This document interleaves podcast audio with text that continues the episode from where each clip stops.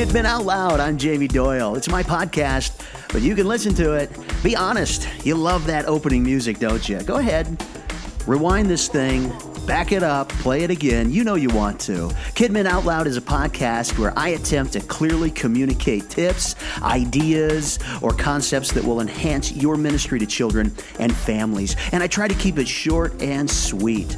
The ideas for these episodes come from you, the listener. So if you have a question or an idea for a future episode, go to jamiedoyle.com. That's J A M I E D O Y L E.com. Click on the podcast tab. You'll find a contact form and you can just fill that out. You can also find me on Facebook. Go ahead, connect with me there or on Twitter. Just do a little search at Jamie underscore Doyle. This is podcast five, suggested to me by numerous emails via that online form at my website. So, this is going to be part one of the topic how to be a better presenter in a large group setting how to be a better presenter in a large group setting. If you're in children's ministries and you run a kids' church or a large group teaching time, then you know that being in front of that kind of group is different than being in front of a classroom or in a small group setting. Instead of teaching the kids, you're really presenting to the kids. It's a kind of balance of teaching and performing at the same time.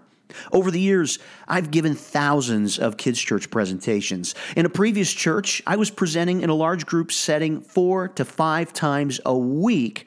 That's over 200 times that I walked out in front of a crowd of kids every year. Not to mention the other kids' camps and school assemblies, chapels, outreach events, presentations on missions trips, so on and so on. Now, I say all that not to brag, but to tell you that over the years, I've picked up on a few tips and ideas that have helped me, and I am positive they can help you too. So let's get started. Tip number one pray. This should go without saying, but I'm going to say it because not enough Kidmin leaders are doing it. After all, you are attempting to clearly communicate the Word of God to the future influencers.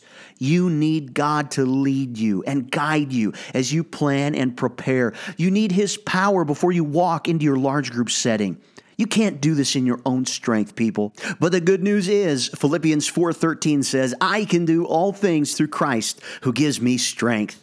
Pray for those kids who will be coming to experience your message. Pray that they will hear the voice of God and that their lives would be changed. Pray for those families who will be at your church for the first time, that they would sense God's presence. Pray for those discipline issues that you keep seeming to have over and over again. Pray that God would help you and your team to see through those issues and deal with the heart of it.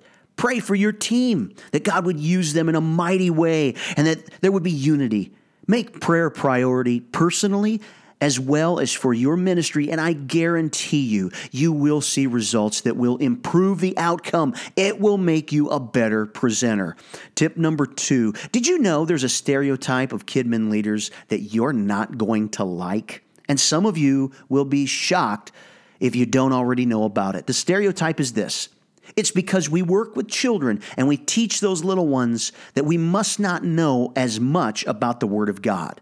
Now, I'm assuming that this is just a stereotype and not the truth.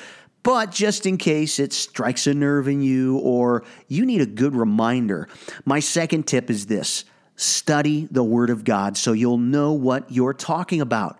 How in the world will we be able to effectively teach children the Word if we don't already know it? Deuteronomy 6 says, Let these decrees be upon your hearts. So get out your lesson materials, study that topic until you know it and you're passionate about it. And let's break this terrible kidmin stereotype together.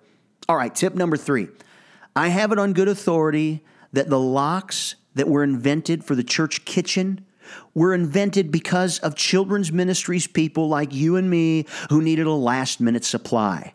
So, tip number three study and prepare early in the week.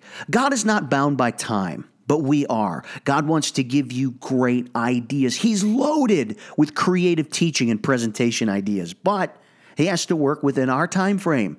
So, for the time being, when you open up your materials on Sunday afternoon and you start to study main scripture verse and look over the direction of the lesson, it aligns your thinking so that it's going the same direction. And you'll start noticing the stuff around you that you can use it in addition to your curriculum. God begins to drop ideas into your heart and mind.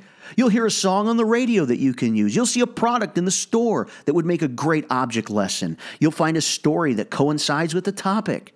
Now, knowing the word and early prep brings confidence. Confidence is so important when teaching children.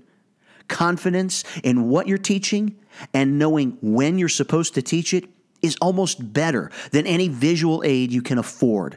That brings me to my fourth tip. Have a plan. Use a service order of some kind that gives a plan for the day. Now, I use service planning uh, through Planning Center online. Now, if you don't use it, try their free version. And even if you don't use it to schedule people, their service planning module is great. Here's what I've learned if you don't have a plan for your large group time, not only will you not know what you're doing, neither will your team. When the kids don't sense that there's a plan, they get restless. When there's a plan, there's a sense of flow and intentionality. And when you move seamlessly from one segment in your service to the next, it's going to make that service flow nice and smooth. Again, it will help you and anyone else involved in presenting have better confidence. So when everyone in the room knows that there's a plan in place, it actually brings unity and helps to eliminate discipline issues. I sure hope these ideas have helped you out. Now, in the coming episodes, I'm going to tip my hand on techniques you can use and skills you can develop that will help you become a better presenter in front of a large group of children. Thanks for listening, and remember if I can do it, you can do it.